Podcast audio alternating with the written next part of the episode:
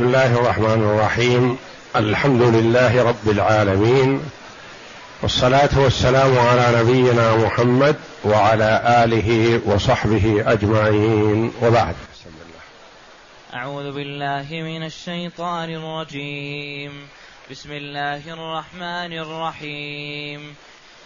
يا أيها الذين آمنوا إذا تداينتم بدين إلى أجل مسمى فاكتبوه وليكتب بينكم كاتب بالعدل ولا ياب كاتب أن يكتب كما علمه الله فليكتب وليملل الذي عليه الحق وليتق الله ربه ولا يبخس منه شيئا.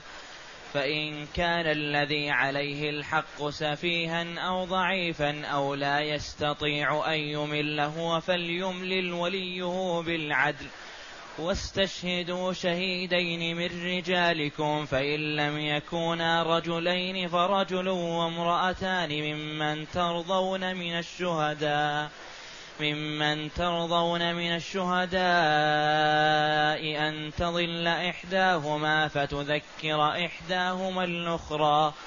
ولا يأبى الشهداء إذا ما دعوا ولا تسأموا أن تكتبوه صغيرا أو كبيرا إلى أجله.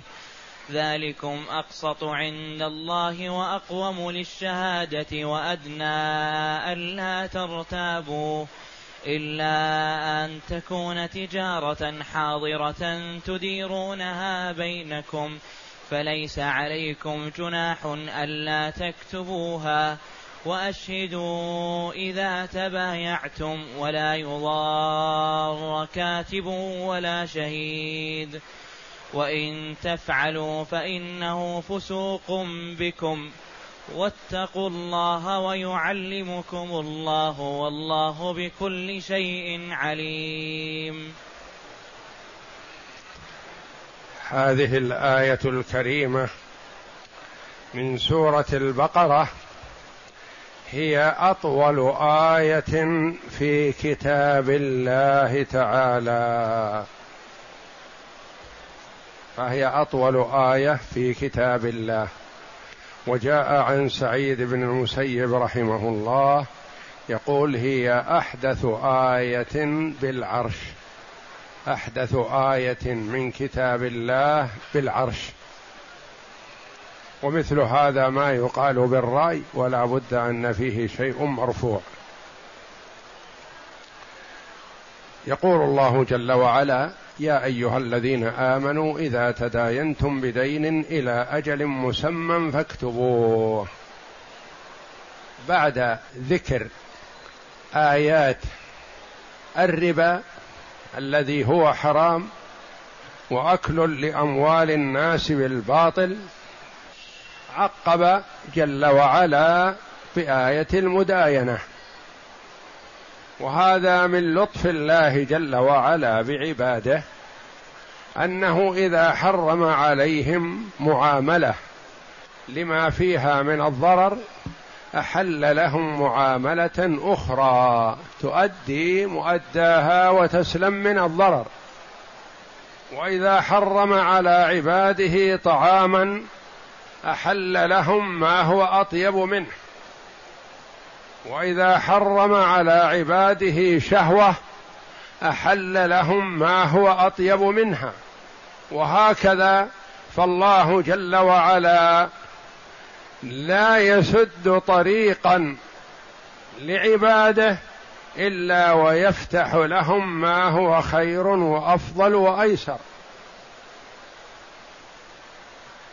وكذا ينبغي لطالب العلم إذا سئل عن مسألة لا تحل وقال هذا حرام ما يكتفي بهذا وإنما يبين إن استطاع الطريق الحلال الذي يؤدي هذه المهمة أو قريبا منها. لأن المرء قد يسأل عن معاملة أو فعل يريد منه غرضا من أغراض الدنيا أو أغراض الآخرة. فإذا سد عليه الطريق أين يتوجه؟ وإنما يحسن أن يبين له الطريق الحلال الذي أحله الله جل وعلا. سنة الله تبارك وتعالى بعباده. حرم عليهم الربا لما فيه من أكل أموال الناس بالباطل. وأحل الله البيع. حرم عليهم بيع الدين بالدين وحرم عليهم الغرار ما فيه غرر أو جهالة أو قمار أو نحو ذلك وأباح لهم المداينة الحلال. قال تعالى يا أيها الذين آمنوا خطابا لعباده المؤمنين بهذه الصفة الطيبة المحببة إلى النفوس. يا أيها الذين آمنوا وكما تقدم عن عبد الله بن مسعود رضي الله عنه أنه قال إذا سمعت الله يقول يا أيها الذين آمنوا فأرعها سمعك. انتبه هذا خطاب. فأرعها سمعك فإنه إما خير تؤمر به أو شر تنهى عنه.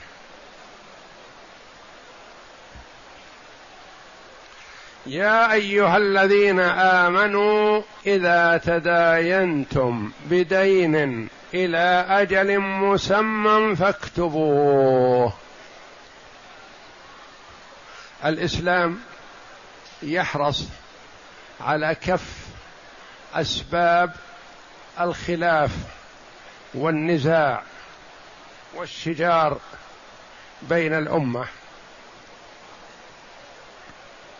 وكل باب قد يورث شيئا من هذا يسده ويجعل الاحتياط في أن لا يفتح هذا الباب.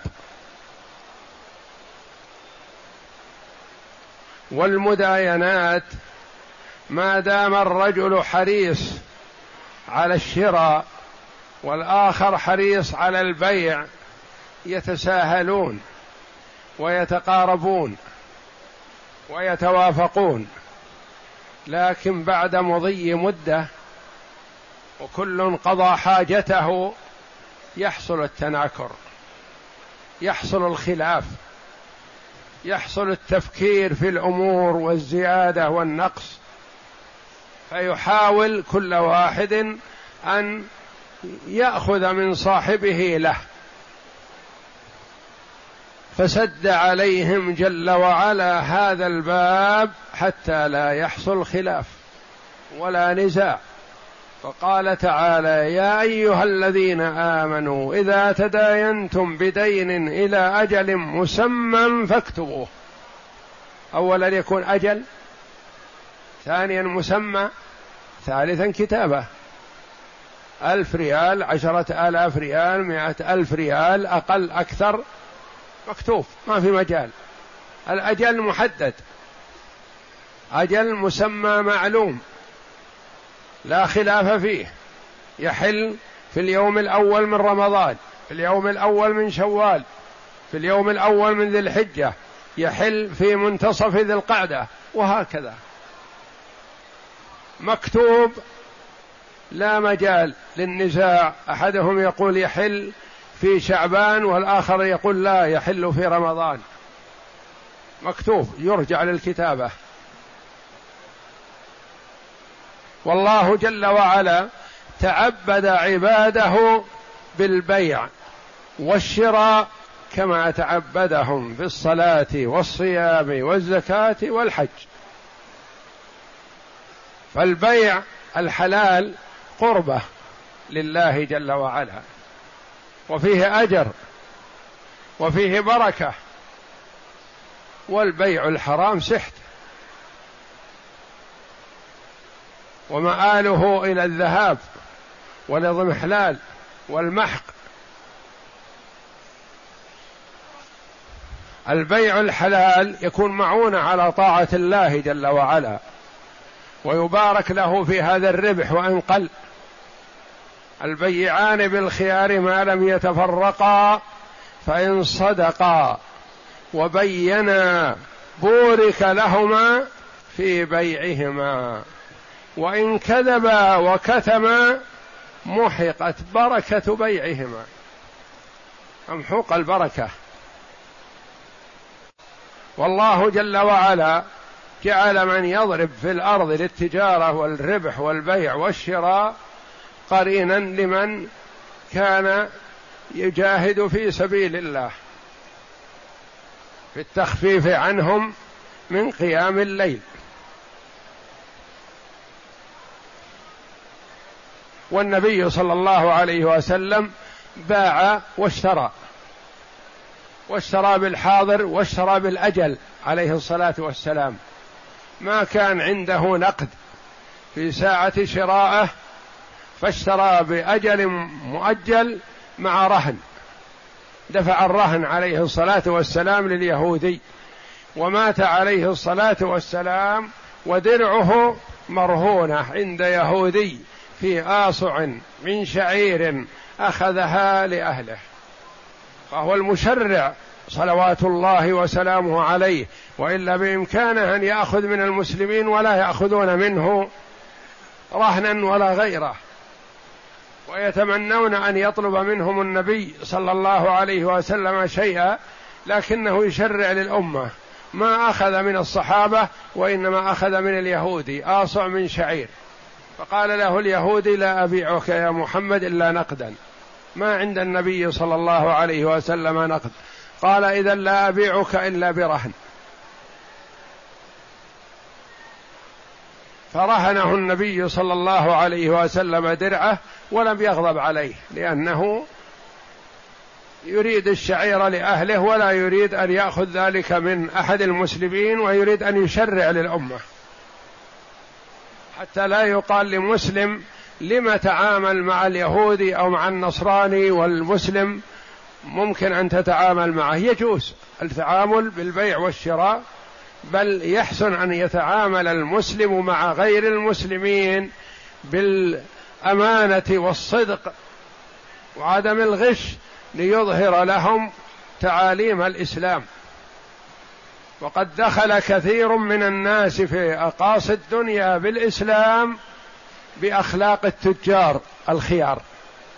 تجار ذهبوا للتجارة ما ذهبوا للدعوة لكنهم لم يغشوا ولم يحصل منهم خيانة ولا كذب ولا تزوير ولا اخفال العيب صدقوا. أخذوا بقوله صلى الله عليه وسلم فإن صدقا وبينا بورك لهما في بيعهما يريدون البركة. فقالوا لهم عجبا أنتم. بإمكانكم أن تزوروا تغشوا تغيروا تكتبوا تخالفوا. قالوا ديننا ينهانا ما هو من أجلكم أنتم.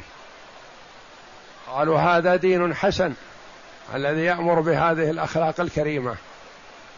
فسارع كثير من الناس ودخلوا في دين الله بأخلاق التجار الأخلاق الحسنة الطيبة.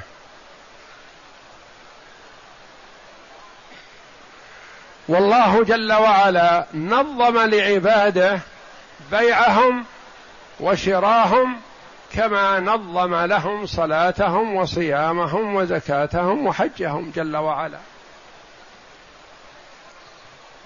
والله جل وعلا يقول ما فرطنا في الكتاب من شيء.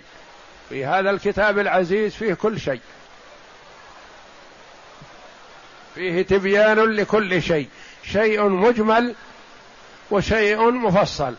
المجمل فصله النبي صلى الله عليه وسلم والله جل وعلا قال عنه وما آتاكم الرسول فخذوه وما نهاكم عنه فانتهوا. وقال صلى الله عليه وسلم ألا إني أوتيت القرآن ومثله معه. الله جل وعلا بين في هذا الكتاب العزيز المبايعات والمداينات السلام الاستئذان دخول البيوت البيع والشراء وكل ما يحتاجه الناس في حياتهم الدنيوية والأخروية. يقول تعالى يا أيها الذين آمنوا إذا تداينتم إذا تداينتم لأن البيع لا يخلو. بيع حاضر وبيع دين.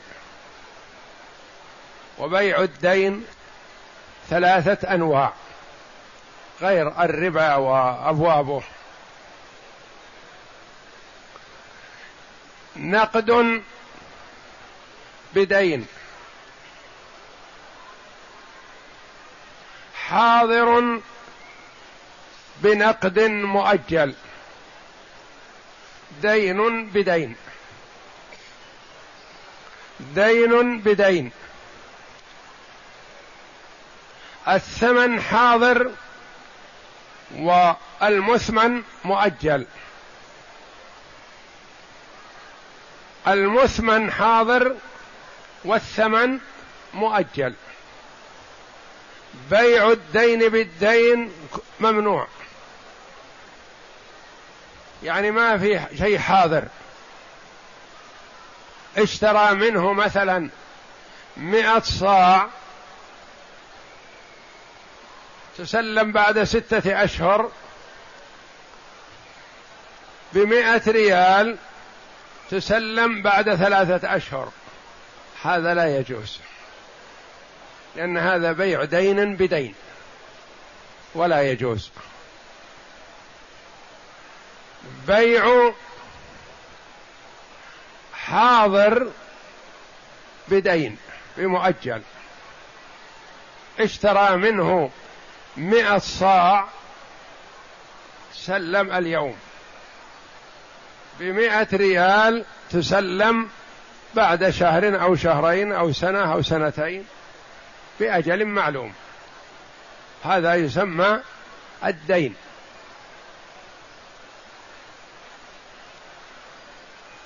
اشترى منه مئة صاع تسلم بعد ستة أشهر. بمئة ريال تسلم الآن. هذا المثمن مؤجل. الصاع مؤجلة. القيمة مدفوعة. هذا الذي يسمى السلم. السلم. السلم والدين ودين بدين. دين بدين ممنوع. المبيع حاضر والقيمة مؤجلة هذا الدين. اشترى منه هذا البيت مثلا بمائة ألف تسلم بعد ستة أشهر الدراهم. استلم البيت. اشترى منه مئة صاع تسلم بعد ستة أشهر بمئة ريال تسلم في المجلس. هذا السلم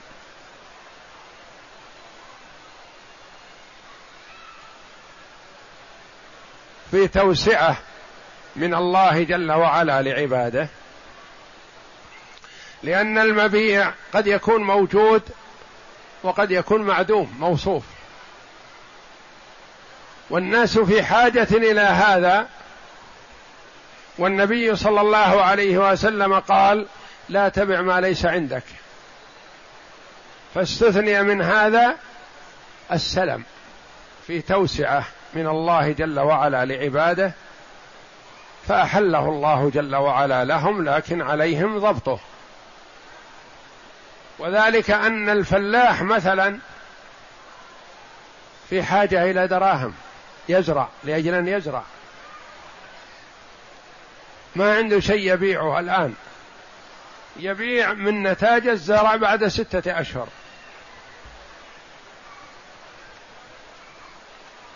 التاجر في حاجة إلى دراهم. ما عنده بضاعة الآن. يريد أن يحضر بضاعة من أماكن بعيدة. باع سكر على أن يسلم بعد ستة أشهر. باع قماش. ما عنده قماش. لكن يريد دراهم من أجل أن يستورد بها القماش فيبيعه ويسلم ما باعه لصاحبه. الرجل عنده قدرة على العمل وعلى التجارة وعلى الزراعة لكن ما بيده شيء فارغة. فيبيع من بضاعته من كسبه من القماش الذي سيحضره من السكر الذي سيحضره من البر أو الأرز الذي سيحضره ما عنده. من البر أو الشعير أو التمر الذي سيزرعه وينتج عنده بعد ستة أشهر. هذا السلم. عكس المداينة.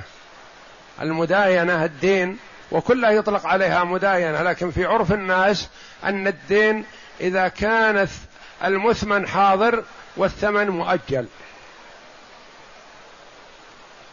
عكسه السلم. إذا كان الثمن حاضر والمثمن مؤجل فلاح ما عنده شيء. عنده البير وعنده الأرض صالحة للزراعة لكن ما عنده. ما عنده دراهم. يأتي إلى من عنده دراهم يقول له الصاع وقت الحصاد يساوي ثلاثة ريال مثلا. أنا أبيع عليك الصاع الآن بريالين. وتدفع لي القيمة وإن شاء الله إذا حصدنا سلمتك. كلاهما استفاد. الذي نقد الدراهم استفاد لأنه اشترى الصاع بدل ثلاثة اشترى بريالين الذي باع القمح وهو لم يبذر بعد. ما عنده شيء. باعه أخذ قيمة القمح الذي ما بذر على حسن الظن بالله جل وعلا أن الله ينتج له في الزراعة خير كثير ويسلم. فكلا الطرفين مستفيد. وهذه المداينة والنبي صلى الله عليه وسلم قدم المدينة ووجدهم يسلفون في الثمار السنة والسنتين. يسمى سلف ويسلم سلم. فقال من أسلف فليسلف في كيل معلوم ووزن معلوم إلى أجل معلوم. يعني لابد أن يكون الكيل معلوم. ما يقول نرضيك إن شاء الله من حصادنا. ما يكفي. كيل معلوم وزن معلوم. إلى أجل معلوم ما يقول إذا حصدنا. أو إذا حصد الزرع. لأن حصاد الزرع يتفاوت. قد يكون شهر كامل كله للحصاد من أوله إلى آخره. هل في أول الشهر أو آخره؟ وإنما يكون في يوم معلوم. في خمسة وعشرين ذي القعدة. في عشرين ذي الحجة. وهكذا. إلى أجل معلوم.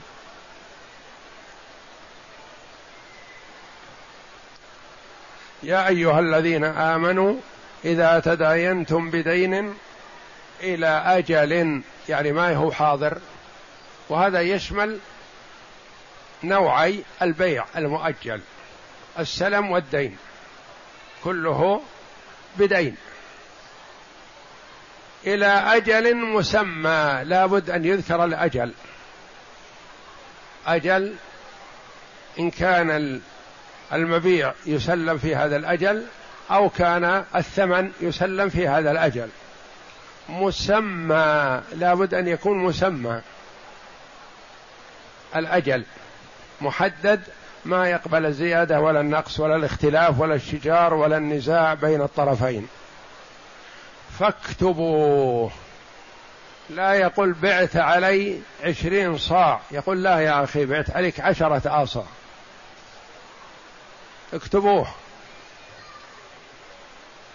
لا يقول بعت علي قمح. قال لا يا أخي بعت عليك شعير. أنا ما أنا بزرع القمح أصلا.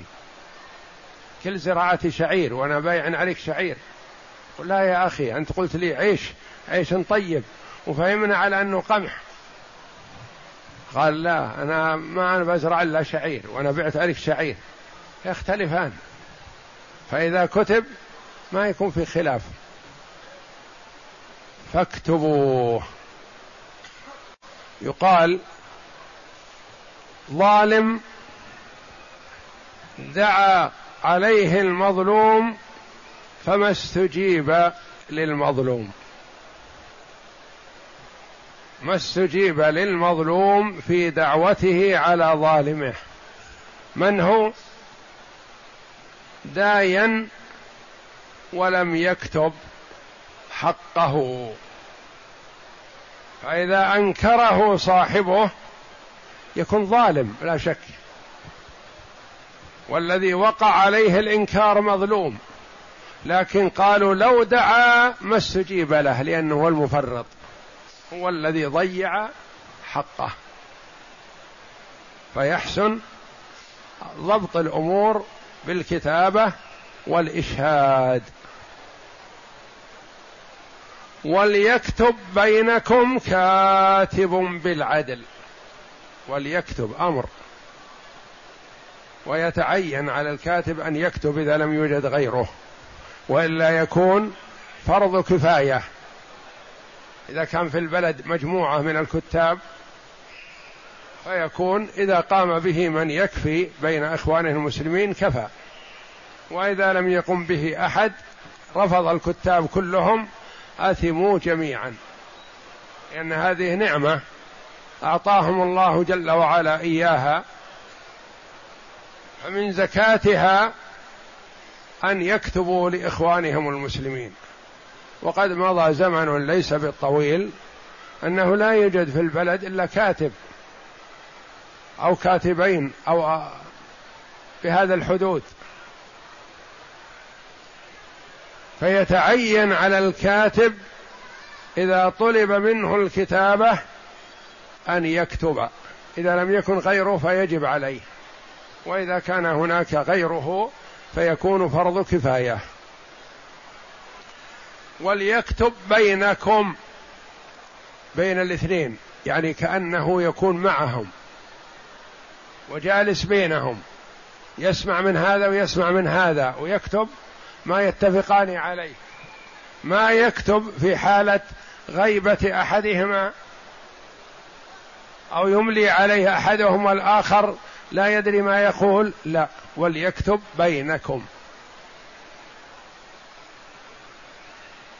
كاتب وصفه الله جل وعلا بأنه عدل لأن الفاسق ما يؤتمن في الكتابة.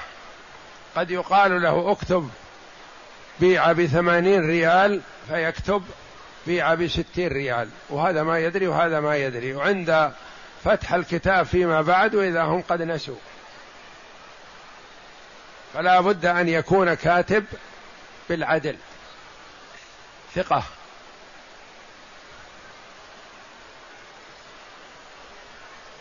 ولا يأب كاتب أن يكتب كما علمه الله. لكل نعمة من نعم الله جل وعلا زكاة. وليست هذه الزكاة والحمد لله دراهم. تدفع غرامة. ادفع زكاة على بصرك. ادفع زكاة على يدك. ادفع زكاة على كتابتك. لا. هذه منها ما هو ذكر وتسبيح وثناء على الله ومنها ما هو صلاة ومنها ما هو فعل خير ومنها ما هو حمل لعاجز أو صناعة لأخرق أو إعانة مقصر ونحو ذلك. هذه الزكوات. وليكتب بينكم كاتب بالعدل. ولا يأب كاتب أن يكتب. كما علمه الله فليكتب. أمر.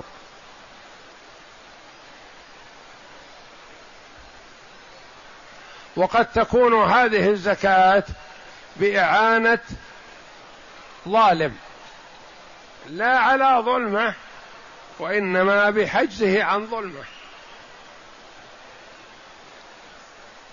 أعن أخاك ظالما أو مظلوما قال أعينه إذا كان مظلوم فكيف أعينه إذا كان ظالم؟ قال تحجزه عن ظلمه. إذا دعي الكاتب ليكتب كتابة محرمة يمتنع ويأبى وينصح ويبين ما عنده. فإن قبلوا فالحمد لله وقبلوا الحق والعدل وإلا تركهم. وقد لعن رسول الله صلى الله عليه وسلم في الربا خمسة والآكل واحد. وهم الخمسة آكله وموكله والكاتب والشاهدان الكاتب ملعون وهو بقلمه بس كتب. والشاهدان ربما وقع فقط. ملعونان على لسان محمد صلى الله عليه وسلم لأنهم أعانوا على الإثم والعدوان. وهذا الذي أمره الله جل وعلا بالكتابة بين إخوانه المسلمين اعترافا بنعمة الله جل وعلا عليه في الكتابة. وقال ولا يأبى كاتب أن يكتب كما علمه الله فليكتب. ليكن كتابته على ضوء ما علمه الله. لا يجور فيها ولا يظلم ولا يبخس ولا يكتب باطل ولا يكتب شيئا فيه غرر ولا في جهالة ولا في يكتب كتابة صحيحة مفيدة للطرفين.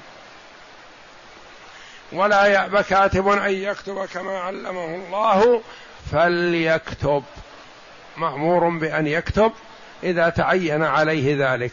لأن هذا من باب التعاون على البر والتقوى. إذا حضروا عند الكتابة من الذي يملي؟ من هو المقر؟ من هو المعترف على نفسه؟ المدين. ليكن هو المملي حتى ينتبه لأن الشهود يشهدون على إقراره وعلى إملائه بخلاف ما إذا أملى غيره وسكت. يقول والله أملى خلاف الصواب لكن أنا استحييت أنا سكت لأني مضطر. أريد هذه الصفقة. لو ما سكت ما تغدوا عيالي ولا تعشوا. مضطر. فسكت. لكن إذا أملى فلا عذر لمن أقر. هو أقر على نفسه. أقر هو الذي يملي وليملل الذي عليه الحق وليملل تروى يعني فيها لغتان الإملاء يملل ويملي. وليملل الذي عليه الحق وليتق الله ربه. يستحضر تقوى الله وخوفه. لا يكذب. ولا يوهم بالكتابة. يجعل كتابة محتملة موهمة لكذا وكذا. فكر فيها قبل وقال أملي عليه كذا حتى بعد ستة أشهر أقول هذه المراد بها كذا وكذا قابلة. وليتق الله ربه ولا يبخس منه شيئا. لا يبخس من حق البايع شيء بل يعترف له بحقه كاملا ولا يأتي بعبارات موهمة أو فيها شك أو موجدة للريب أو النزاع أو قابلة لزيادة نقطة أو حذف نقطة فيتغير المعنى. وليتق الله ربه ولا يبخس منه شيئا. قد يكون الذي عليه الحق ما يستطيع الاملاء فيملي أقرب الناس إليه وليه وكيله أبوه من يمثله من ولاه القاضي أمره. قد يكون الذي عليه الحق صغير. في حاجة إلى مداينه قد يكون الذي عليه الحق سفيه في مال كبير ورجل لكنه ما يضبط الأمور المالية. قد يكون الذي عليه الحق مثلا غير عربي ما يفهم العربية بالاملاء فيملي المترجم له بحيث إنه يأتي بالمعنى الذي يفهمه المقر ويأتي بالمعنى الذي يفهمه البايع. فوليه وكيله من ولاه القاضي أمره أبوه مترجمه وهكذا. فإن كان الذي عليه الحق سفيها أو ضعيفا مريض أو ضعيف بدنه صغير أو لا يستطيع أن يمل لخرس في لسانه أو لعدم فهم اللغة العربية فليملل وليه بالعدل. يكون إملاؤه عدل وصواب لا يضر بصاحبه ولا يضر بالآخر. فليملل وليه بالعدل. يكون ولي عدل لا ولي جور وظلم. وولي اليتيم إذا كان عدلا فالله جل وعلا وعده الثواب العظيم. وإذا جار على يتيمه لمصلحته هو فهو يأكل في جوفه نار والعياذ بالله. إن الذين يأكلون أموال اليتامى ظلما إنما يأكلون في بطونهم نارا وسيصلون سعيرا. قد يبيع مال يتيم بأقل من حقه لأن المشتري وعده بسعي مضاعف. وقد يشتري لليتيم شيئا بأكثر من حقه لأن البايع وعده بسعي مضاعف كما هو حال كثير من الناس من لا خلاق لهم. إذا اشتروا لأيتام أو اشتروا لوقف يهتمون بناحية السعي يكون مضاعف ولا يبالون في نقص قيمة عقار اليتيم أو الوقف. كما لا يبالون في زيادة الثمن إذا كان الصغير أو الوقف هو المشتري. وهؤلاء من لا خلاق لهم وهم المتوعدون بمثل هذا الوعيد في قوله تعالى إن الذين يأكلون أموال اليتامى ظلما إنما يأكلون في بطونهم نارا وسيصلون سعيرا. ما يأخذه من مال اليتيم أو مال الوقف بغير حق ينقلب عليه في الدار الآخرة نار في جوفه والعياذ بالله. فليملل وليه بالعدل. هذه مهمة. العدل في البيع والشراء العدل في القيمة العدل في تثمين العقار أو المشترى ونحو ذلك يكون المرء لا متعاونا مع البائع فقط ولا متعاون مع المشتري فقط وإنما يكون مع العدل والحق. يكون منصف للطرفين ويبين ما يترتب على تثمينه هذا وقوله وشهادته. وسيأتي الكلام على آخر الآية إن شاء الله. هذه الآية أطول آية في القرآن العظيم وقد قال الإمام أبو جعفر بن جرير عن سعيد بن المسيب رضي الله عنه أنه بلغه أن حدث القرآن بالعرش آية الدين.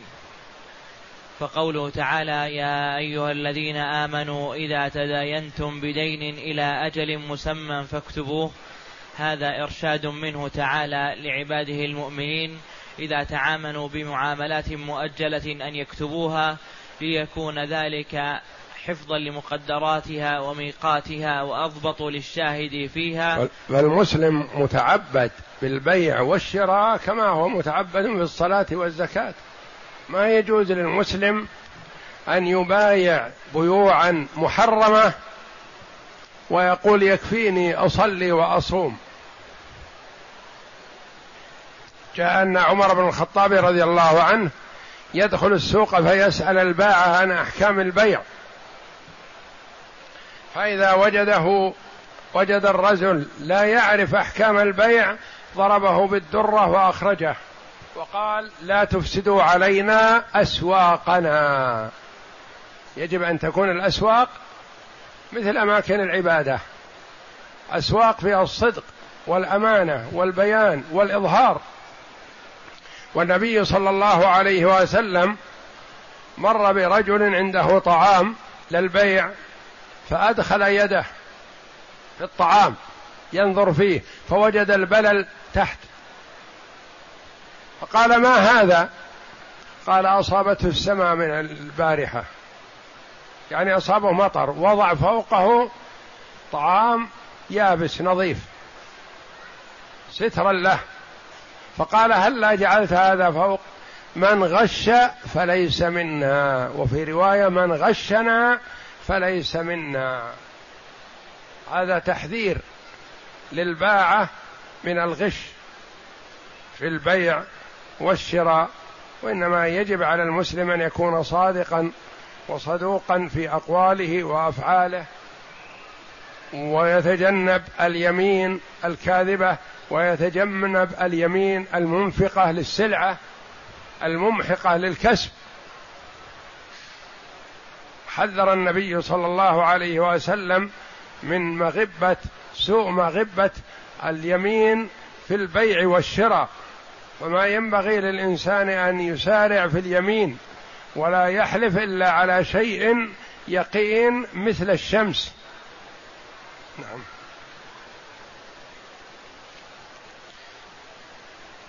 وقد نبه على هذا في آخر الآية حيث قال تعالى ذلكم أقسط عند الله وأقوم للشهادة وأدنى ألا ترتابوا. هذه فوائد الكتابة والإشهاد نعم. وقد قال مجاهد عن ابن عباس رضي الله عنهما في قوله يا أيها الذين آمنوا إذا تداينتم بدين إلى أجل مسمى فاكتبوه. قال أنزلت في السلم إلى أجل معلوم. وقال قتادة عن ابن عباس رضي الله عنه أشهد السلم ويقال له السلف. أشهد وهو إذا كان المثمن مؤجل والثمن حاضر. ولا يجوز أن يكون الاثنين مؤجل. اثنين مؤجل يكون دين بدين وهو ممنوع. نعم. وقال قتادة عن ابن عباس رضي الله عنهما أشهد أن السلف المضمون إلى أجل مسمى أن الله أحله وأذن فيه ثم قرأ يا أيها الذين آمنوا إذا تداينتم بدين إلى أجل مسمى فاكتبوه. رواه البخاري. وثبت في الصحيحين عن ابن عباس رضي الله عنهما قال قدم النبي صلى الله عليه وسلم المدينة وهم يسلفون في الثمار السنة والسنتين والثلاث. فقال رسول الله صلى الله عليه وسلم من أسلف فليسلف في كيل معلوم ووزن معلوم إلى أجل معلوم. يعني وجدهم عليه الصلاة والسلام يتبايعون لأنهم أهل نخيل وأهل زراعة المدينة ويبيعون التمر يأخذون القيمة حاضر والتمر يسلم بعد سنة يسلم بعد سنتين يسلم بعد ثلاث وهكذا. فأباح لهم ذلك عليه الصلاة والسلام وأمرهم أن يضبطوه بالأجل والمعلومية وأن يوصف المبيع الذي في الذمة يوصف. لابد يكون موصوف وصف دقيق لأن مثل الحبوب تتفاوت. الحبوب فيه ما هو الصاع بأربعة أريل وخمسة أريل وفيه ما هو بريال. فلا بد أن يحدد نوعية الحبوب نوعية التمور كذلك. التمر يتفاوت منه ما هو الكيلو بريال ومنه ما هو الكيلو بعشرة أو خمسة عشر وعشرين ريال. فلا بد أن يحدد بوصف دقيق يعلم فيه حتى لا يكون خلاف. وإلا فالسلم أجازه النبي صلى الله عليه وسلم وهو المقصود بهذه الآية. نعم. وقوله تعالى فاكتبوه أمر منه تعالى بالكتابة للتوثقة والحفظ. فإن قيل فقد ثبت في الصحيحين عن عبد الله بن عمر رضي الله عنهما قال قال رسول الله صلى الله عليه وسلم أنا أمة أمية لا نكتب ولا نحسب. فما الجمع بينه وبين الأمر بالكتابة؟ فالجواب أن الدين من حيث من حيث هو غير مفتقر إلى الكتابة لأن كتاب الله قد سهل قد سهل الله ويسره وحفظه على الناس والسنن أيضا محفوظة عن الرسل والذي أمر ديننا والحمد لله لا يتوقف على الكتابة لكن معاملاتنا فيما بيننا تتوقف كثيرا منها على الكتابة. فالدين جعله الله جل وعلا على شيء محسوس. الصيام على الهلال الفطر على الهلال الحج على الهلال. وهكذا. لكن في المداينات والمعاملات الدنيوية نحتاج إلى الكتابة خشية النزاع والاختلاف. والذي أمر الله بكتابته إنما هو أشياء جزئية تقع بين الناس فأمروا أمر إرشاد لا أمر إيجاب كما ذهب إليه بعضهم. وقال ابن جرير من أدانا فليكتب ومن ابتاع فليشهد.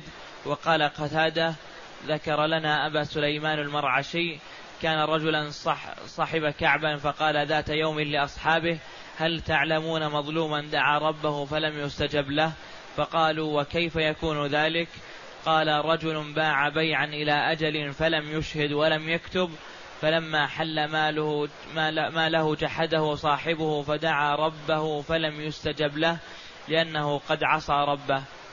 قد وقال عصى ربه بعدم الكتابة وعدم ضبط أموره والإشهاد عليه.